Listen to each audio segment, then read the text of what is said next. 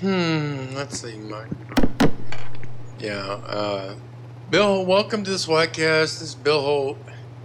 This is Bill Hollweg. I don't have an intro. Oh my. I don't even have an intro for tonight's show. Uh, uh, uh, dang it. Phone. Phone. Yeah, I'll get back to this.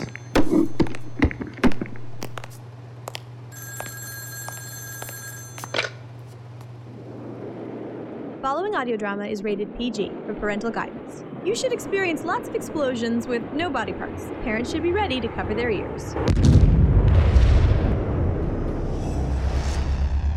they don't appear to be uh, having This is a Broken Sea audio production, where entertainment is always free.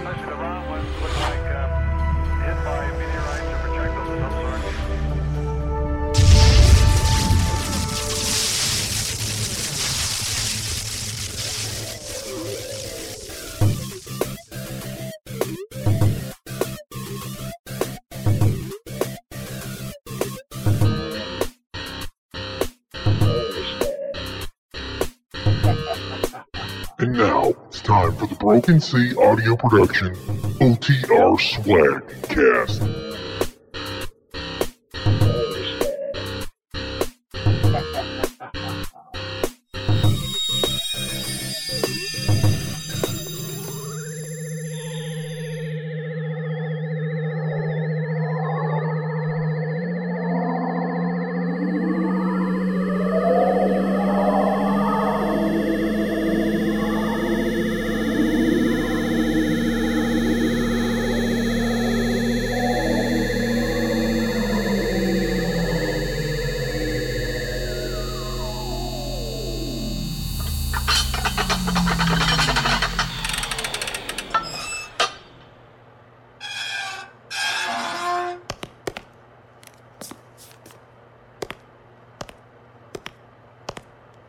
Hello, everyone, and welcome to Time Traveling Thursday here on Broken Sea Audio Productions OTR Swagcast.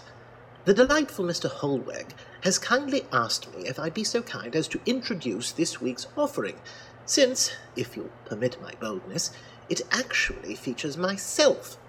Our tale is called The Time Machine by H.G. Wells and is a splendid account of my adventure in a machine that can travel in time.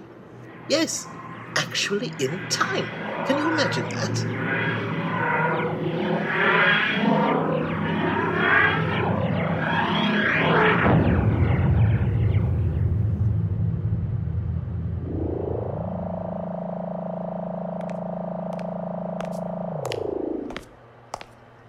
Did somebody say a time machine?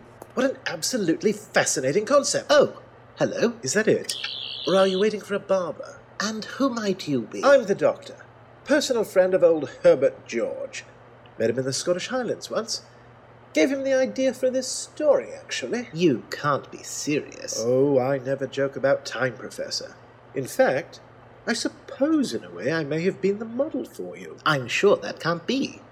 That style of police box wasn't about in 1895. Yes, that's true, but I think I may have a bit of an edge, as my time machine travels in time and space.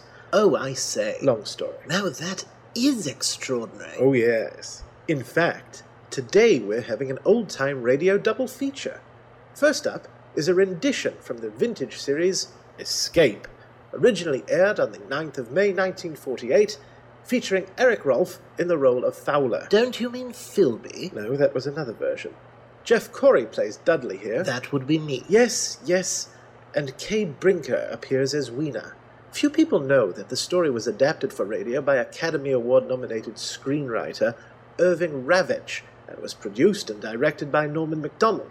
Not to be confused, of course, with the chap from the SNL comedy series several decades later. The second version. They made another one? How exciting! Yes, Dudley. It's a very popular story. Now, may I continue? By all means, Doctor. The second version. I say, Doctor. I must confess that Escape's adaptation of the Time Machine takes a few liberties with H.G. Wells' famous story, but it is still a good adventure tale.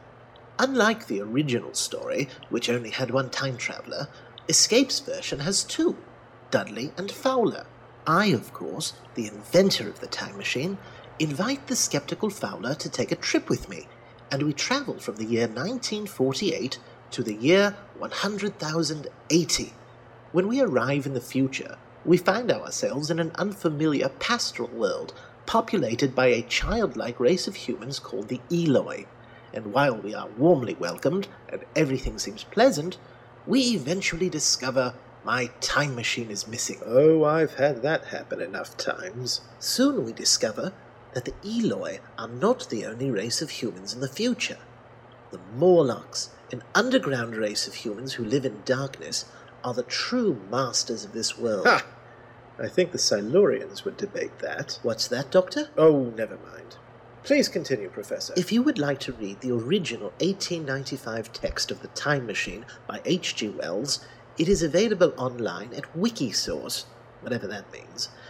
The chapter that was excluded from the book and later published under the title The Grey Man is also available. Or just nip down to the local bookshop and purchase a copy. Yes, that's very good, Dudley, but you left out one last bit. Did I? Your version of the time machine. The Broken Sea Audio Productions version. The one that was aired by our friends in Halifax at the Sonic Society on the 6th of July, 2010. Listeners can easily visit http slash slash sonicsociety.org download. No, a web browser is. Ah, you mean a microscope. That's what I've used to examine spider webs. Oh, never mind, Dudley. But of course! How absent minded of me. That's the version where Fowler is called Filby, played by Paul Mannering, and Mark Kalita plays me, with the delightful Draven Schoberg as Weena. I understand she's the producer's granddaughter. Yes, the irrepressible Bill Hollweg, mastermind behind OTR Swagcast. Splendid fellow. And a fantastic modern version to follow up with after listening to these old time classics. And now, H.G. Wells' classic tale, The Time Machine.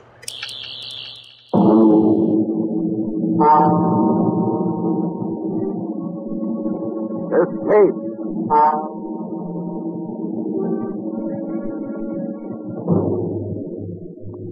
You are rushing forward through time, far into the future, trying desperately to flee the clutching fingers of a band of night creatures, a dreamlike horror from which there seems no escape.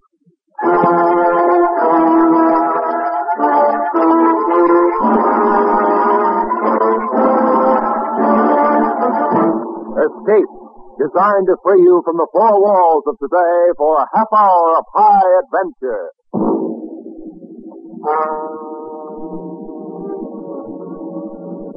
Tonight we escape to the year 100,080 and to a world where beauty and terror live side by side as H.G. Wells described it in his immortal story, The Time Machine. You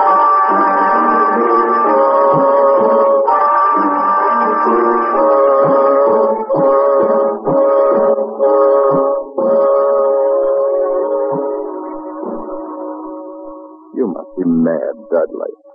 A time machine. Yes, my friend. A time machine. This thing? This very thing. Well, this contraption, this whatever it is, made of quartz and brass and ivory, with its levers and dials and its seat in the middle. This is the result of three years' hard work? I promise you, Fowler, that on this machine, a man can go wherever he likes in time. By working these levers, a man can choose his century, his year, his very day. Oh, that's impossible. It's out of the question. In one of the journeys I've already taken on this little contraption. Well, I'm afraid you're you're having a bad dream. You mean I've developed into a liar? Very well, you shall have proof, my friend. Uh, just climb on, Fowler. Sit in the seat with me. I'll take you for a little spin. You mean right now? Right now. Well, just in case it should work, aren't there any preparations we should make? No, Fowler. You won't need any luggage on this trip, not even a toothbrush. You'll be back in less than a minute. All right. I'm on. Now what? Hold tight because it sways a good deal. I'd hate to lose you.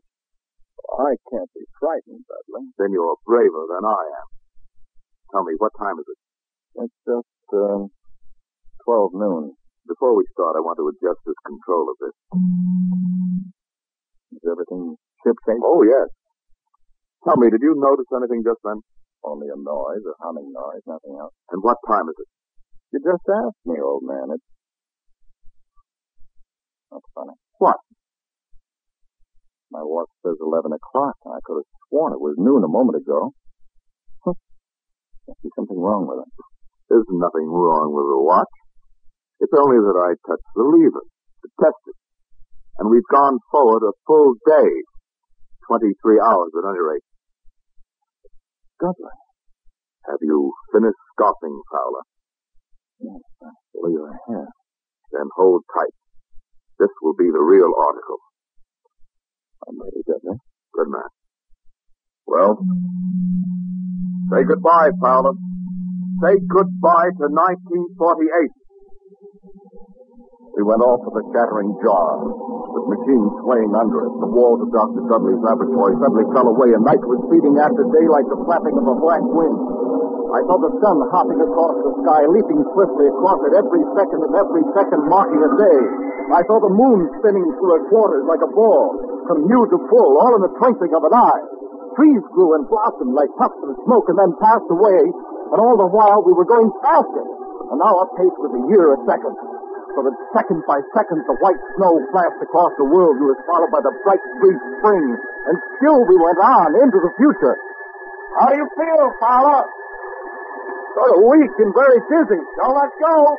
Don't fall off. Where are we? How far have we come? We're in 100,000 and 50 and 60 and 70. That's enough. Stop it, Dudley. I can't stand anymore. Stop it.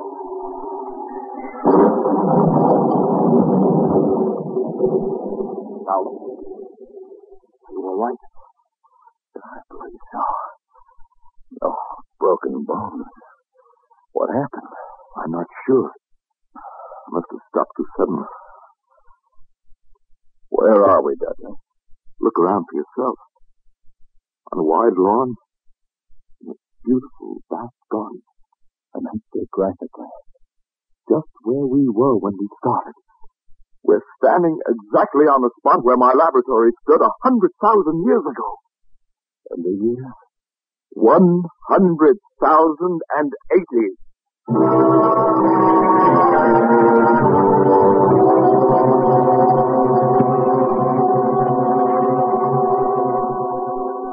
absolutely incredible. A dream, but a pleasant one. For the garden in which we found ourselves was beautiful and sunlight and inviting. At some distance we could see a large, imposing building. All was quiet and peaceful, almost too much so. And a sense of strangeness, of incredible strangeness, sent a shiver up my spine. One hundred thousand and eighty. Dudley. Dudley.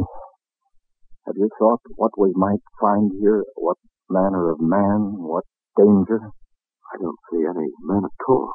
Well, perhaps they don't exist at all anymore. Or if they do, what are they like? How they developed? It's been a long interval between us, more than a hundred thousand years. We won't know until we see them. And then it may be too late. Suppose the race has lost its manliness and has become a savage animal. Do you want to go back? Yes, Dudley, I'm frightened. Let's go back. Dudley! From over there in the bushes. Sounded human. Come on. But Dudley, we don't have any weapons. Come on. Oh, it's a child. Look, it seems to be a very small girl. There's been a beast here of some kind. Struggled with her. Look at the marks on her arms. Uh, uh, uh, see here, my dear. You'll be all right now. You won't be harmed. Oh, of course. She wouldn't understand English. I don't think it's that. She's motioning us to go there. I don't believe they have any language at all, Dudley. What about the animal? Did you see her? No, not a glimpse. It was too fast for us. Perhaps we'd better go back, Dudley. The Girl seems to be all right now. Leave her like this. Without seeing her people and the way they live. You want to go back so soon? Yeah, I've had enough. Well, they haven't, old man. Because they're here. All around us.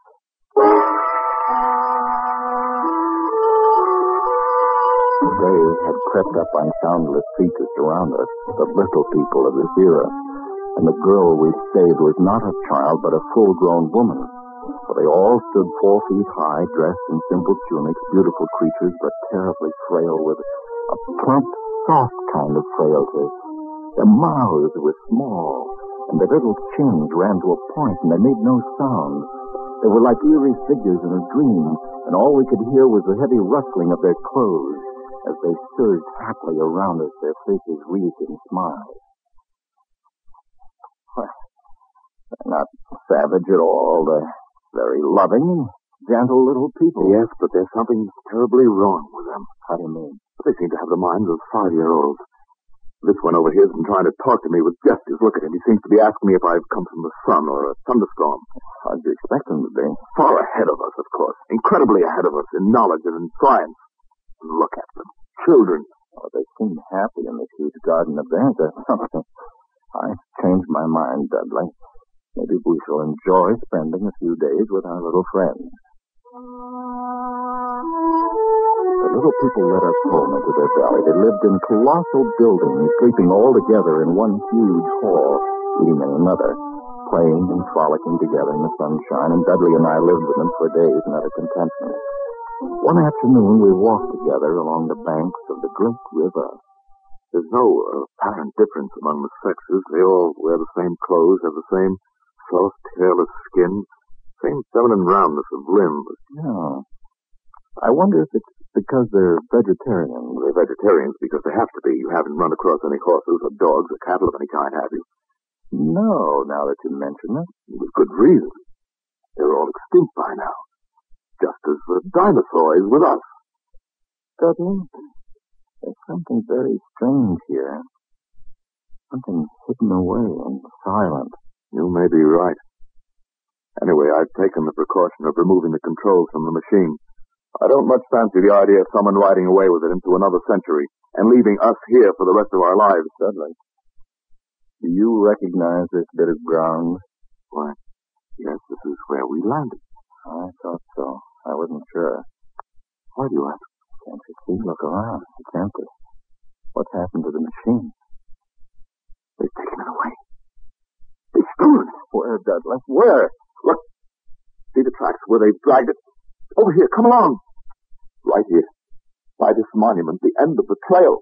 Those are brass doors in the base, and they're locked. The machine, it must be in there inside. We must get it. Break down the door. Uh, how? How can we? Here, we use the levers.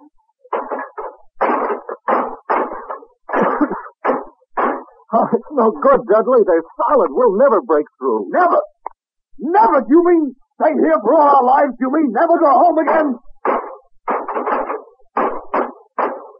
They must open the machine, the time machine.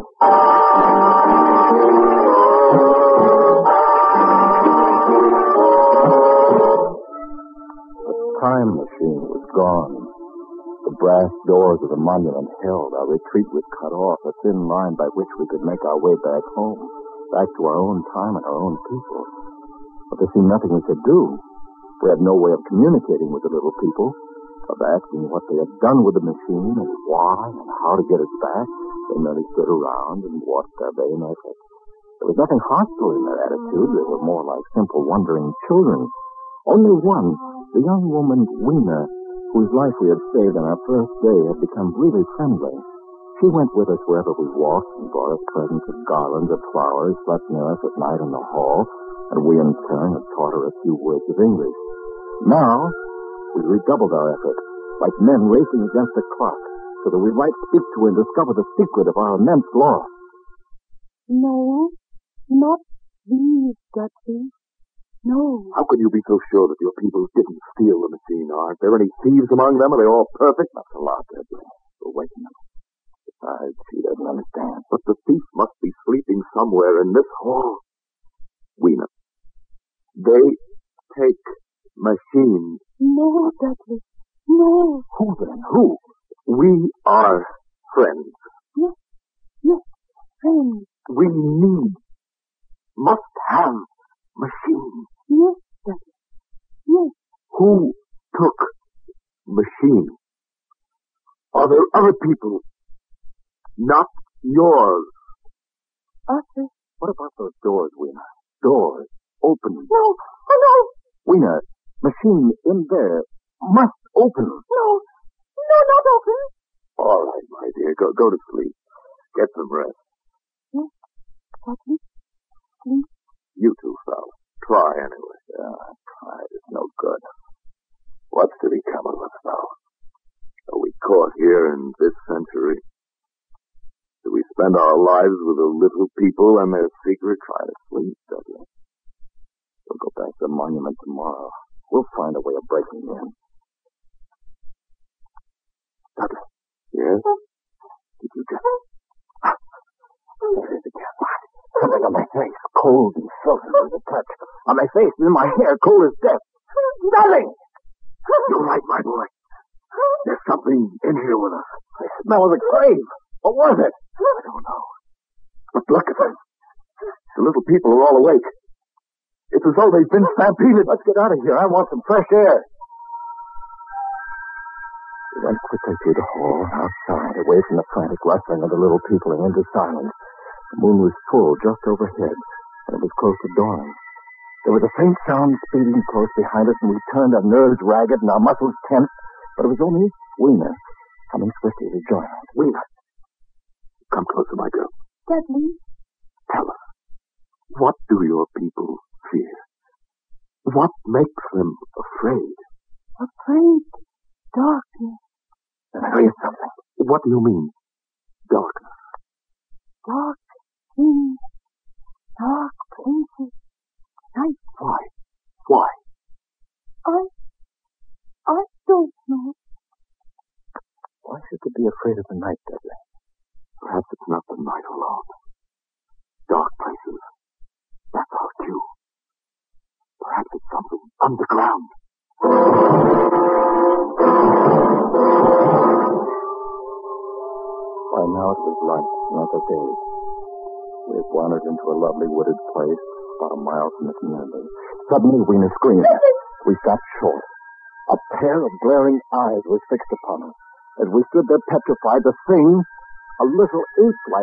figure, rushed across our path and disappeared in the clearing about 30 yards away. What was it? We couldn't see it too well. It seemed to be dull white. With white hair its head and down its back. Looked like a small ape. That's because it was running on all fours and with its arms held very low. Weena, Weena, what's the matter? Luna. Luna. Luna. Who are the Morlocks? What are they? Weena, tell me. No. No, Billy. Let's go over there and see where it disappeared.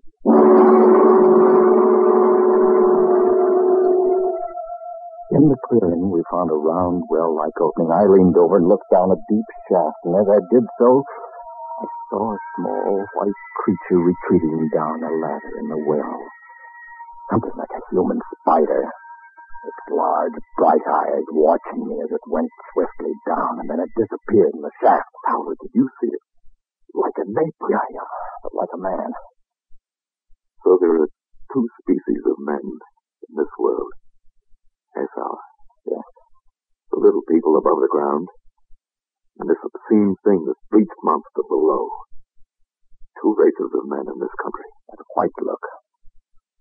It's common to animals that live in the dark like huge rats, like worms that are cold to the touch. I know because they touch me.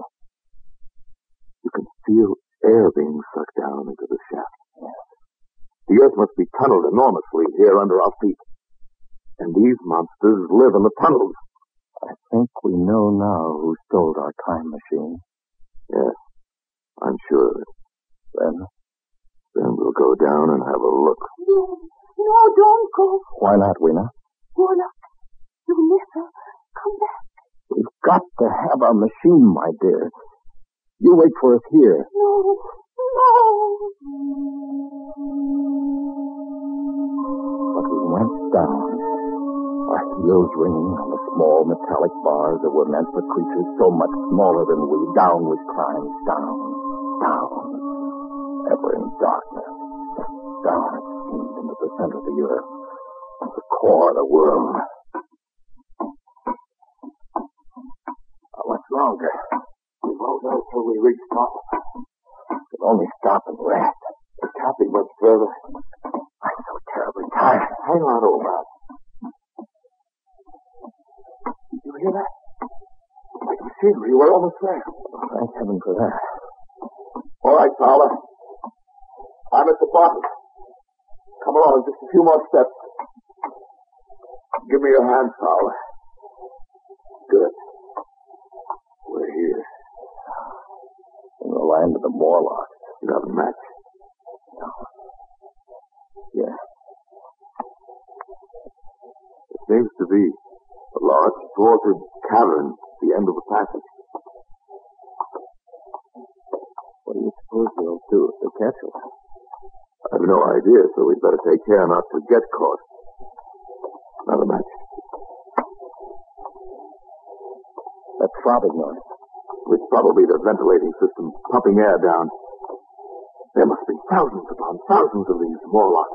Under the earth. And we haven't seen any yet, except for our friend who came down ahead of us. Why do you suppose they wanted our time machine? I think they wanted us, Dudley. Not the machine. And we've come to that. We must. It's our only chance. Fowler! If that noise does come from air pumps why is it so stuffy here? So oppressive. Smell. Light another match. Dante, look. Straight ahead. On the white metal table. It's set for a meal. Yes, with a big chunk of bloody meat. And we know that cattle are extinct. What do they feed on, these Morlocks? Don't you know? Yes, I do. Another match. All right, I... Uh, Dudley? Dudley? I haven't got any more. We, got our last match. All right, we'll have to go back there then. We know the secret now, anyway. The Morlocks living here underground are the masters of this age. And our friends up above.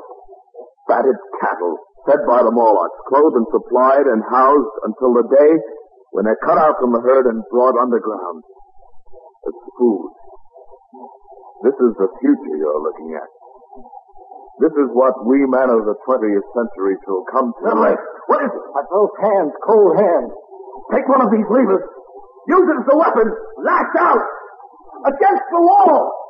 Fowler, here beside me. Dudley, what do we do? Do! Fight them! Can't you leave a man like this!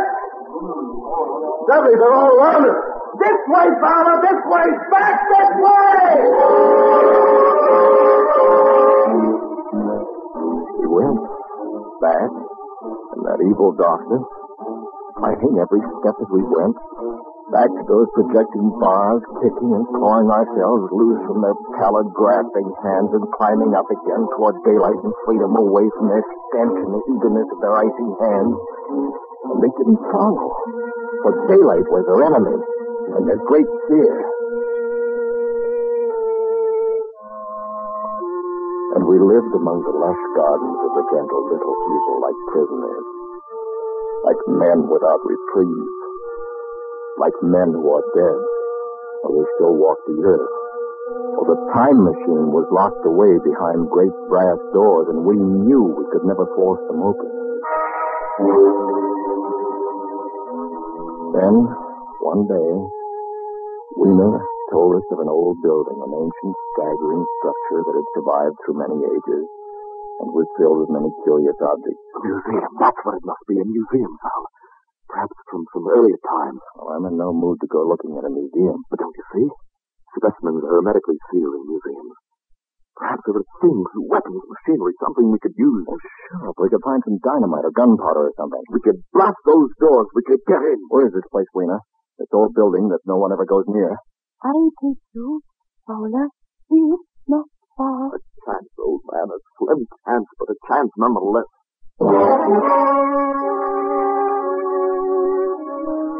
All day we wandered through the great ruined halls. The building had been deserted and in disuse for perhaps a century. The childlike men of that time had long since ceased to care about anything but their own personal comforts. It was late afternoon and growing dark when we came upon the chemical section. We'd found nothing useful to us until then. And now, now came the worst disappointment of all. And it's dust. All of it. Been dust for centuries. Another dead end. Hopeless. We were out of our heads to hope that nitrates would retain their form for a hundred thousand years. Oh, better go. Is something here? Wait just a moment. There's something in this case. You can break it with your lever. Stand back a little. Hallelujah. A box of matches hermetically sealed. Perfect.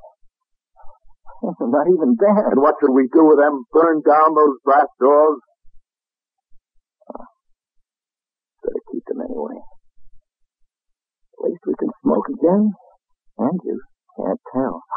Yeah. On the floor. See them? Small narrow footprints leading away into the darkness at the end of the gallery. We better go. Pick Ween up and carry him. We'll have to run for it. Don't be frightened, my dear. It'll be all right. Go on, run!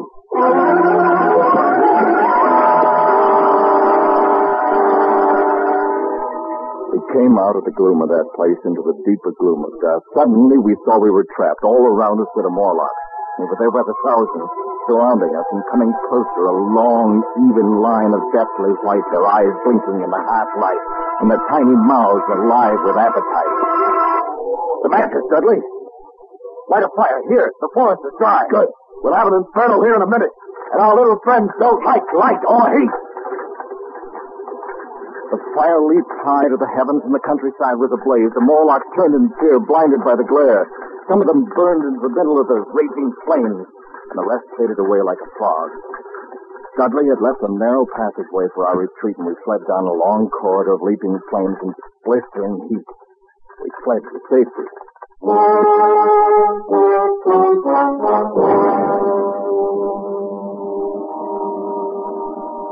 We fled back toward the community of the little people. And as we ran, we passed the huge monument with its great bronze doors that were locked tight on our time machine. And suddenly, in the glare of the distant fires, we saw something that stopped us short. They're open. Fowler, the doors are open. No, no, no, go in, Dudley, no. It's a trap. They're ready for us inside. Ready or not, we're going in. Dudley, it's suicide. It'll take me about one minute to screw the levers in again. Then I touch them and we're away. All right. I'll try to give you your one minute. Good boy. No, no, go, not leave me. You, my dear, you hold tight around my neck.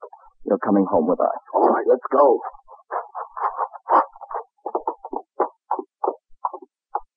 We're in. Look! Machine. They haven't found it. I don't see them. Yet.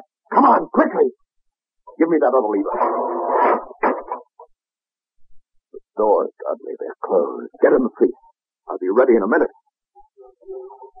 I waited for the hum that would signal our departure, and there in the darkness the Morlocks were finally upon us. Cold, persistent fingers swarmed over my body, tugging at me, sucking me away from the machine, but I held tight to Weena as a man holds fast to life, and tried to kick them away with my feet. Hurry, Dudley! Hurry! Can't seem to get these levers quick or we're done. Just another turn, and it...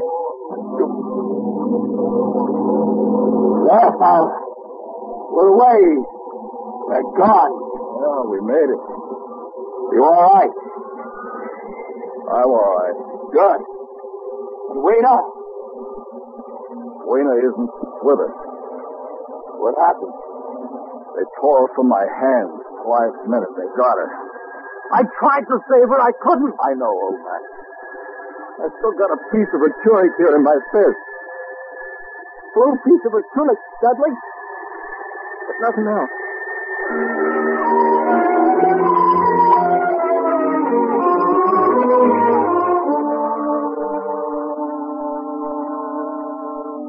So we came home again. Back into the very minute from which we had left. Back into 12 noon, May 9th, 1948.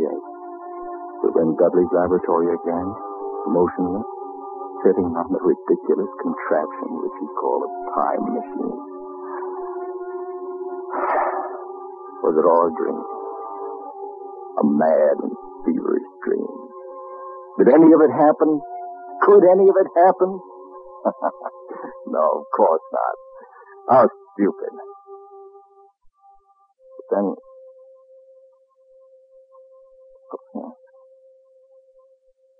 what of this jagged piece of thick green silk I hold in my hand?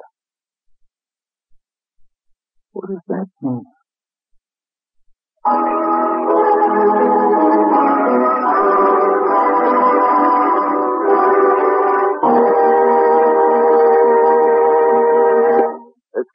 Produced and directed by Norman Macdonnell, tonight brought to you The Time Machine by H.G. Wells, adapted for radio by Irving Ravetch, with Eric Rolfe as Fowler, Jeff Corey as Dudley, and Kay Brinker as Weena.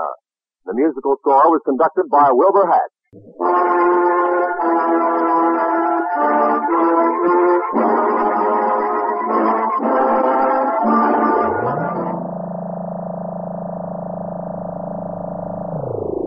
And now, the second version of this double feature also comes from Escape and was broadcast on 22nd October 1950, and many say it is arguably better than the first. John Dehner plays the role of Fowler, Lawrence Dobkin plays Dudley, and Georgia Ellis appears as Weena. And now, H.G. Wells' classic tale, The Time Machine. Now that is extraordinary. You, finding life pretty dull, dreaming again of exotic places, wishing you were somewhere else? We offer you escape.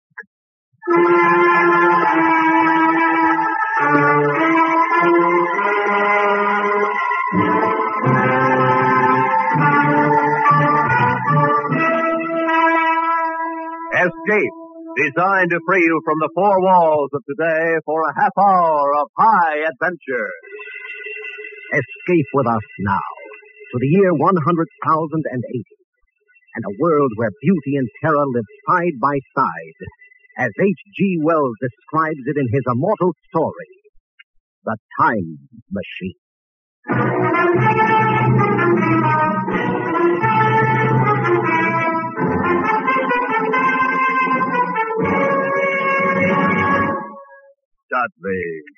You must be mad. A time machine. Yes, my friend, a time machine. This, this thing, This very thing. this contraption, this framework made of quartz and bronze and ivory, with its levers and its dials and its seat in the middle, this is the result of three years' hard work. I promise you, Fowler, that on this machine a man can go wherever he likes in time.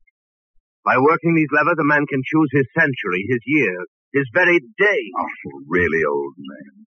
Time is only a kind of space. If we can move about in all the other dimensions of space, why not in time, too? It is impossible, out of the question. Well, what of the journeys I have already taken on this little contraption? I'm afraid you've been having a bad dream. I mean, I've developed into a liar. Very well. You shall have proof, my friend. How? Just climb on, Fowler. Sit in the seat beside me, face these ivory dials, and I'll take you for a little spin. Well, you, you mean right now? Right now. Or just, um, in case this thing should take off like the flying red horse, are there any, um, Any preparations? uh, no, Fowler, no.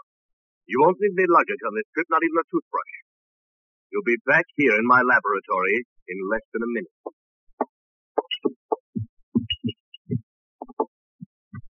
All right. I'm on.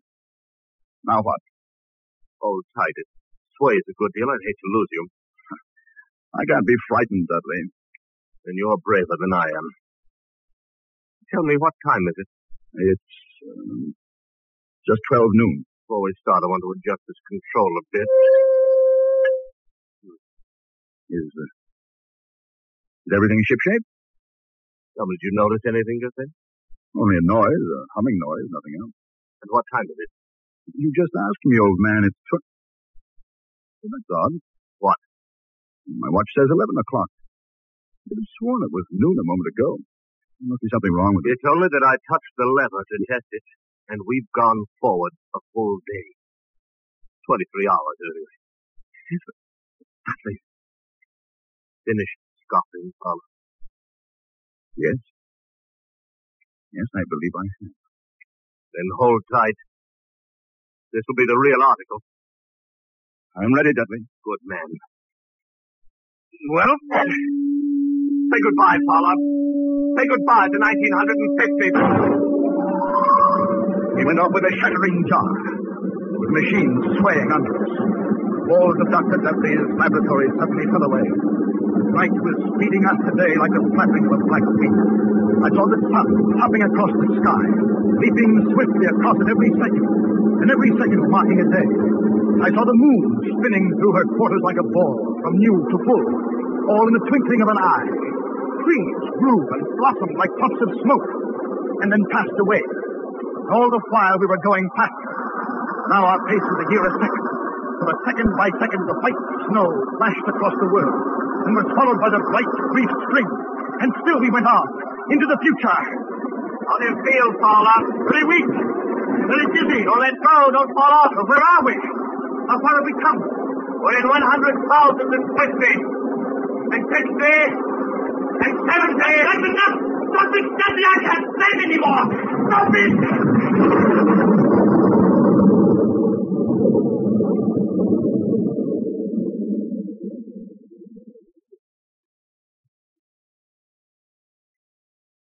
Fowler, you all right? Yes, I, I believe so. No broken bones. What happened? Not sure. Must have stopped too suddenly. Where are we, Dudley? Look around for yourself. A wide lawn. Beautiful, vast garden. I, I meant geographically. Just where we were when we started, where my laboratory stood, hundred thousand years ago. And the year, Dudley? What is the year now? One hundred thousand and eighty.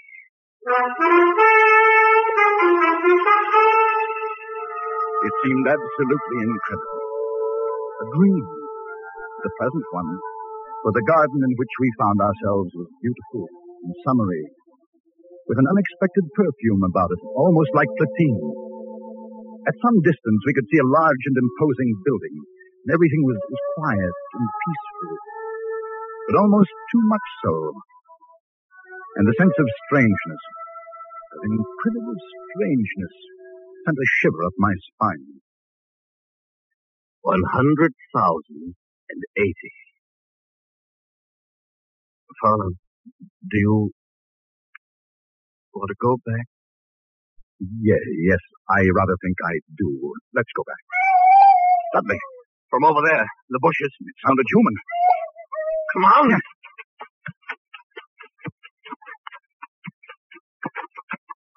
Why, it's a child. Seems to be a very small girl. Been a beast here of some kind. Struggle with her. Look at the marks in her arm. Now, my dear, you'll be all right now. You won't be harmed. Of course, you won't understand English. Motioning us to go with her. Well, what about the animal? Did you see it? No, not a glimpse. Too powerful. Perhaps we'd better go back, Dudley. The girl seems to be all right now. Leave her like this? Yes, yes, I've had enough. Well, they haven't, old man. Because they're here. All around us. They had crept up on soundless feet to surround us. The little people of this era. And the girl we had saved was not a child, but a full-grown woman. For they all stood four feet high, dressed in simple tunics. Beautiful creatures, but terribly frail, with a plump, soft kind of frailty. They were like eerie figures in a dream, and all we could hear was the rustling of their clothes as they surged happily around us, their faces wreathed in smiles. Why, why, they're not savage at all. They're very loving gentle little people. Yes. There's something terribly wrong with them. How do you mean? Seem to have the minds of five-year-olds. How do you expect them to be? Far ahead of us, of course, incredibly ahead of us in knowledge and in science. Look at them. Children. They seem happy in this huge garden of theirs. Uh, Dudley, I've changed my mind. Let's stay. Maybe we shall enjoy spending a few days with our little friends. The little people led us home into their valley. They lived in colossal buildings, sleeping all together in one huge hall, eating in another, playing and frolicking together in the sunshine. And we lived with them for days in utter contentment. One afternoon, Dudley and I walked along the banks of the great river. Little people all wear the same clothes, the same soft, hairless skin, the same feminine roundness of limb. Yes. I wonder if it's because they're vegetarians. They're vegetarians because they have to be. You haven't run across any horses or dogs, cattle of any kind, have you? No, now that you mention it. With good reason. All extinct by now. This is the dinosaur is with us. Dudley, there's something strange here. Something hidden away and silent here in the year 100,080. Felt the same way. I've taken the precaution of removing the control levers of the time machine, putting a master padlock on the main switches. Don't much fancy the idea of someone riding away with it into another century and leaving us here for the rest of our lives. Uh, Dudley, you know where we are? Well, yes, this is where we landed. I thought so. I wasn't sure. Why did you ask? What's happened to the machine? What? But it, they've taken it away. They've stolen it. This is where it was. It's right here. Look! Follow the track. Here will they drag it. Over here. Come along. Down this path. Look. Right there. The monument. There's a brass doors in the base. Oh, they're locked. The machine. It must be in there, inside. We must get it. Break down the door. How? How can we? Here. Use the lever. All right. No, it's no good, Dudley. They're solid. We'll never break through. Never. No, never. Damn me. Stay here. All our lives. You may never go home again.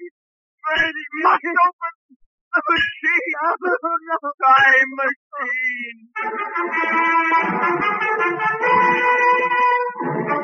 machine.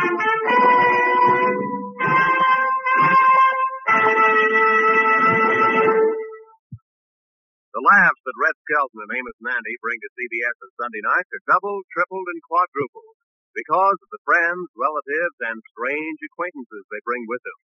Hardly a Sunday night goes by but you meet Shorty, the Kingfish, Sapphire, and a whole host of Amos and Andy funny friends.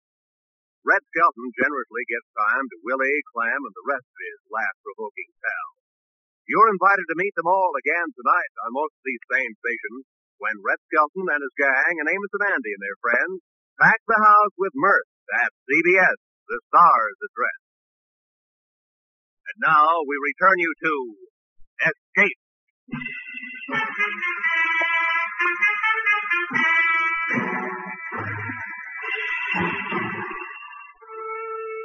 We were caught in the year 100,080.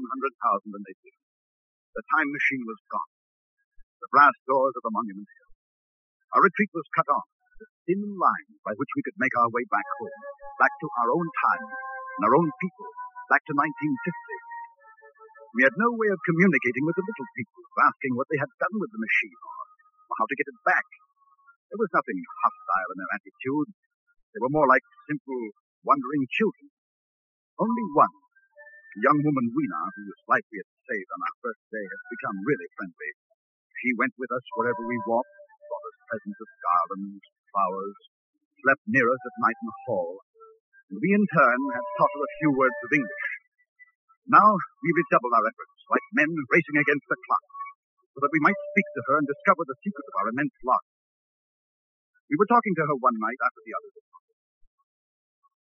No, not these, Dudley. No. How can you be so sure your people didn't steal the machine? Are there any thieves among them? Are they all perfect? Not so loud. Wait. She. He must be sleeping somewhere in his hall. We not. They take machines. No, Dudley. Who then? Who? Uh, we, we are our friends. We must have machines. Yes, Captain. Yes. Who took machines? Other people, not yours? Arthur? What about those doors, Weena? Uh, the doors open. No, no. Weena, machine in in there must open. No, no, not open. All right. Go to sleep, get rest.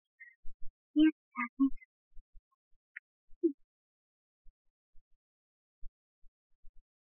To become of us, Fowler? Are we caught here in this century? Spend our lives with the little people in this We'll go back to the monument. tomorrow. We'll find a way of breaking. Good night, Dudley.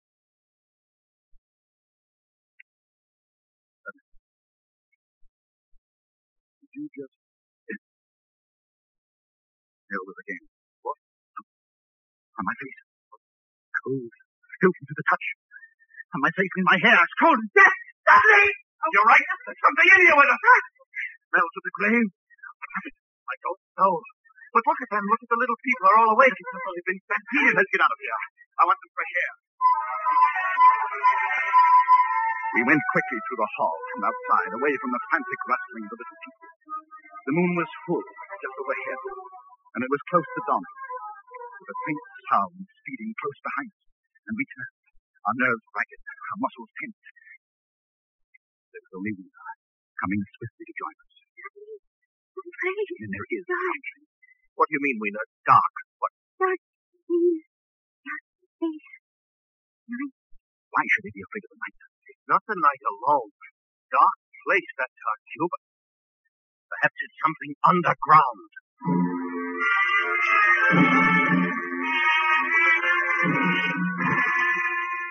It was another day. We had wandered into a lovely wooded place about a mile from the community. And suddenly Weena screamed. We stopped short. A pair of glaring eyes were fixed upon us.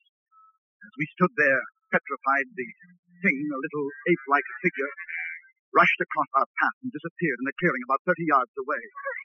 What was it? I Couldn't see it too well. It Seemed to be a dull white with white hair on its head and down its back. It looked like a small He was running on all fours over arms held very low. Weena, Weena, what was it? Morlock. They. Who are the Morlocks? What are they? Weena, tell me. No. Let's go over there and see where it disappeared. Come along, Fowler. In the clearing, we found a round, well-like opening. Dudley and I leaned over and looked down a deep shaft. A small white creature was retreating down a ladder in the well. Like a human spider, its large, bright eyes watching me as it went swiftly down. Then it disappeared in the shaft. Olaf, did you see it? Like an ape, yes, but also like a man. So there are two species of men in this world. Yes.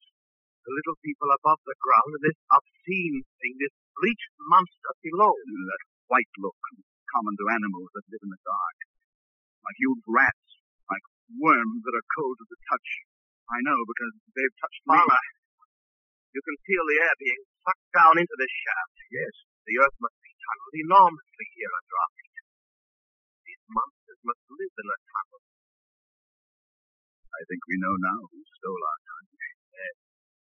Then, Then we'll go down and have a look. No. No, let go. why let not go. Weena? Morlock. You'll never come back. We must have our machine, my dear. You wait for us here. And so we went down, our heels ringing on the small metallic bars that were meant for creatures so much smaller than us. Down we climbed. Down. Down. Ever in darkness. Down, it seemed, into the center of the earth. Into the core of the world. How much longer? God knows till we reach bottom. Can't be much further. You hear that? Like machinery. We're almost there. Well, thank heaven for that. gunpowder on the bottom. Come along, just two more steps. Now, give your hand, Fowler. Uh, good. Good.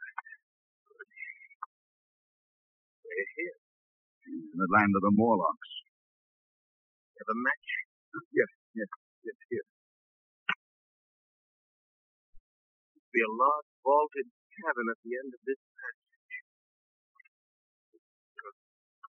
What you uh, suppose they'll do? They catch us.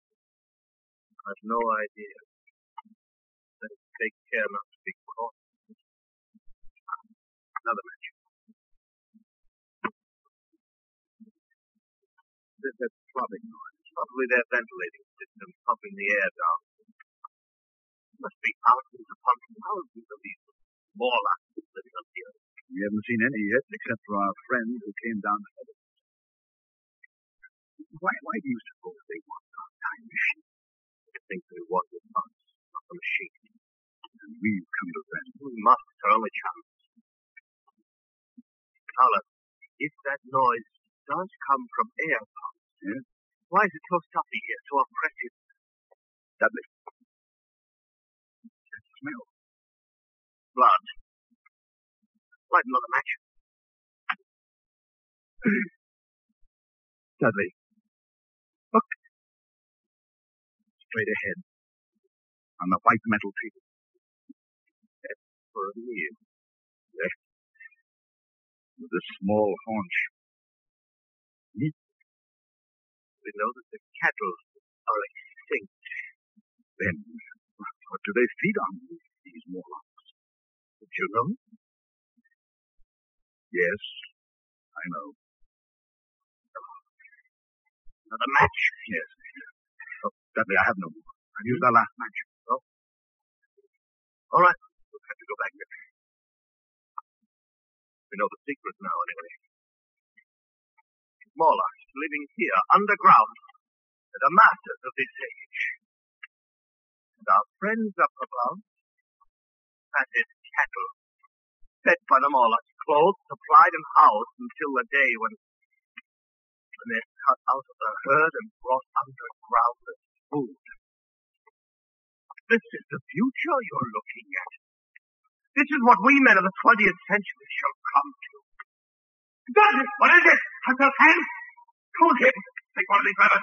Use it as a weapon. Lash out. Against this wall, Fowler, here beside me. They're moving in. Fight now. Use the leather, man. Use the leather. Douglas, they're all around us this way. Follow this way. Fast this way. We went back in that evil darkness, fighting every step as we went. Back to those projecting bars, kicking and clawing ourselves loose from their pallid, grasping hands. And climbing up again, up toward daylight and freedom. Away from their stench and the eagerness of their icy hands. And they did not follow, for daylight was their enemy and their great fear. And we lived among the lush gardens of the little people like prisoners, like men without retreat, like men who are dead, though they still walk the earth. For the time machine was locked away behind great brass doors, and we knew we could never force them open. Then one day, Weena told us of an old building, an ancient sagging structure that had survived through many ages and was filled with many curious objects. A museum, that's what it must be, a museum, Fowler. Perhaps from some earlier time. I'm in no mood to go looking at a museum, Don't you see? Specimens hermetically sealed in museums. Perhaps there are things, weapons, machinery, something we can use. Yes, yes, of course. If we could find some dynamite or gunpowder or We could blast those doors, we could get in. Um, where is this place, Weena? This this old building that no one ever goes near. I'll take you. It's not far. A chance, old man. A slim one, but a chance nonetheless.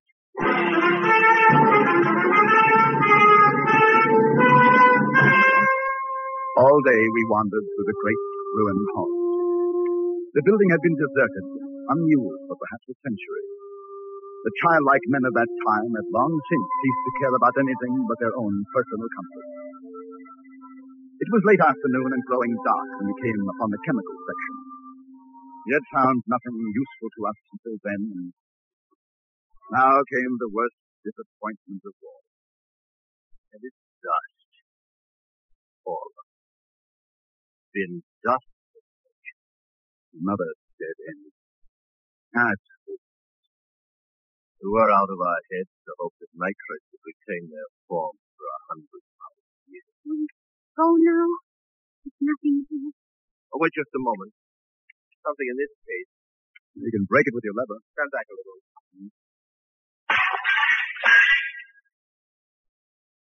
Box of matches. Hermetically sealed. Wait, let me see. Well, They're perfect. They're not even damp. What shall we do with it? Burn down those brass doors? You'd better keep them. You can, can't tell. Us. What? On the floor, you see them? Small, narrow footprints leading away into the darkness at the end of this gallery. Well, uh, we better go. Pick Weena up and carry her. We'll have to run for it. Now, don't be frightened, my dear. It'll be all right. Go on, run! We came out of the gloom of that place into the deeper gloom of dusk. And suddenly we saw. We were trapped. All around us were the Morlocks. They were there by the thousands, surrounding us, and coming closer in a long, even line of deathly white, their eyes blinking in the half light, their tiny mouths alive with appetite. Alice, the matches! I had them. Still light a fire. Here, these here. Hurry, man, the forest is dry. Hurry, man. We'll have an inferno here in a minute. Our little friends don't like light or heat. The fire leaped high to the heavens, and the countryside was ablaze. The Morlocks turned in fear, blinded by the glare. Some of them blundered into the middle of the raging flames, and the rest faded away like a fog. Dudley had left a narrow passageway for our retreat, and we fled down a long corridor of leaping flames and blistering heat. We fled to safety toward the community of the little people. As we ran, we passed the huge monument with its great bronze doors that were locked tight in our time machine. And suddenly, in the glare of the distant fires, we saw something that stopped us short. They're open! Fowler, the doors are open! No, no, not go in. Dudley, no. It's a trap. They're there waiting for us in time. Waiting or not, we're going in. No. It's true. It'll take me one minute to screw the levers on again, then I touch them and we're away. All right, I'll try to keep you. One Good boy. No, no, go. Not leave me. No, you, you, my dear, you hold tight around my neck. You're coming home without me. All right. All right, let's go. It? I'll look through the machine they haven't it. I don't see them yet. Come on now, quickly. The doors are, uh, they're closed. Get in the seat. I'll be ready in a moment. I waited for the hum that would signal our departure. There in the darkness, the Morlocks were finally upon us. Cold, persistent fingers swarmed over my body, tugging at me, sucking me away from the machine. I held tight to Weena, the man holds fast to life, tried to kick them away with my feet. Hurry, Dudley, hurry! Get these levers quickly or we're done. One more turn and it's it. There, Fowler, we're away, we're gone. Yes, made it. Are you all right? I'm all right. Good. And Weena? Rena isn't with us. What happened? They tore her from my hands at the last minute. They got her. I, I tried to save her. I, I couldn't. I still have a piece of the tunic. Here are my fist. Little piece of her tunic, Dudley. Nothing else.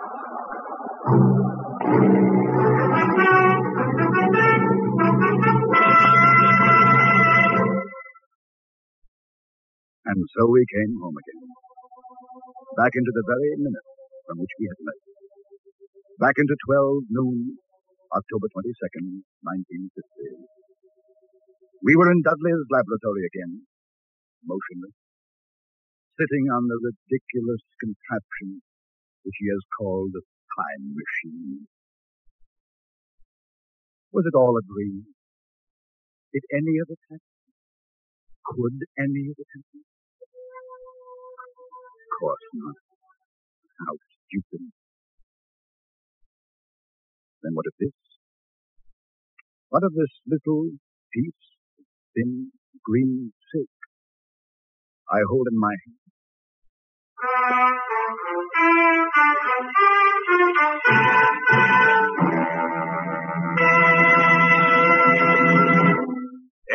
is produced and directed by Norman Macdonnell.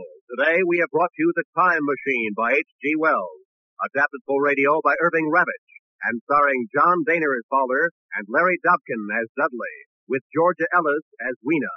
The special music for Escape was arranged and played by Ivan Ditmars.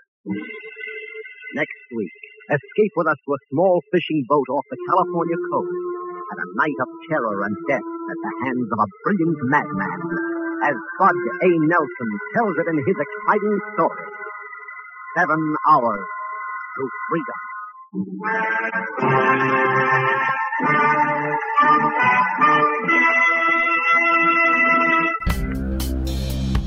Have a good evening and come back again next week. This has been Bill Hollweg from West Texas for Broken Sea Audio Productions. www.brokensea.com. Good evening. Good evening. The music for tonight's episode was composed by Brian of Seraphic Panoply and Stevie Farnaby. Professor Dudley and the Doctor voiced by my good friend, the brilliant Mark Kalita.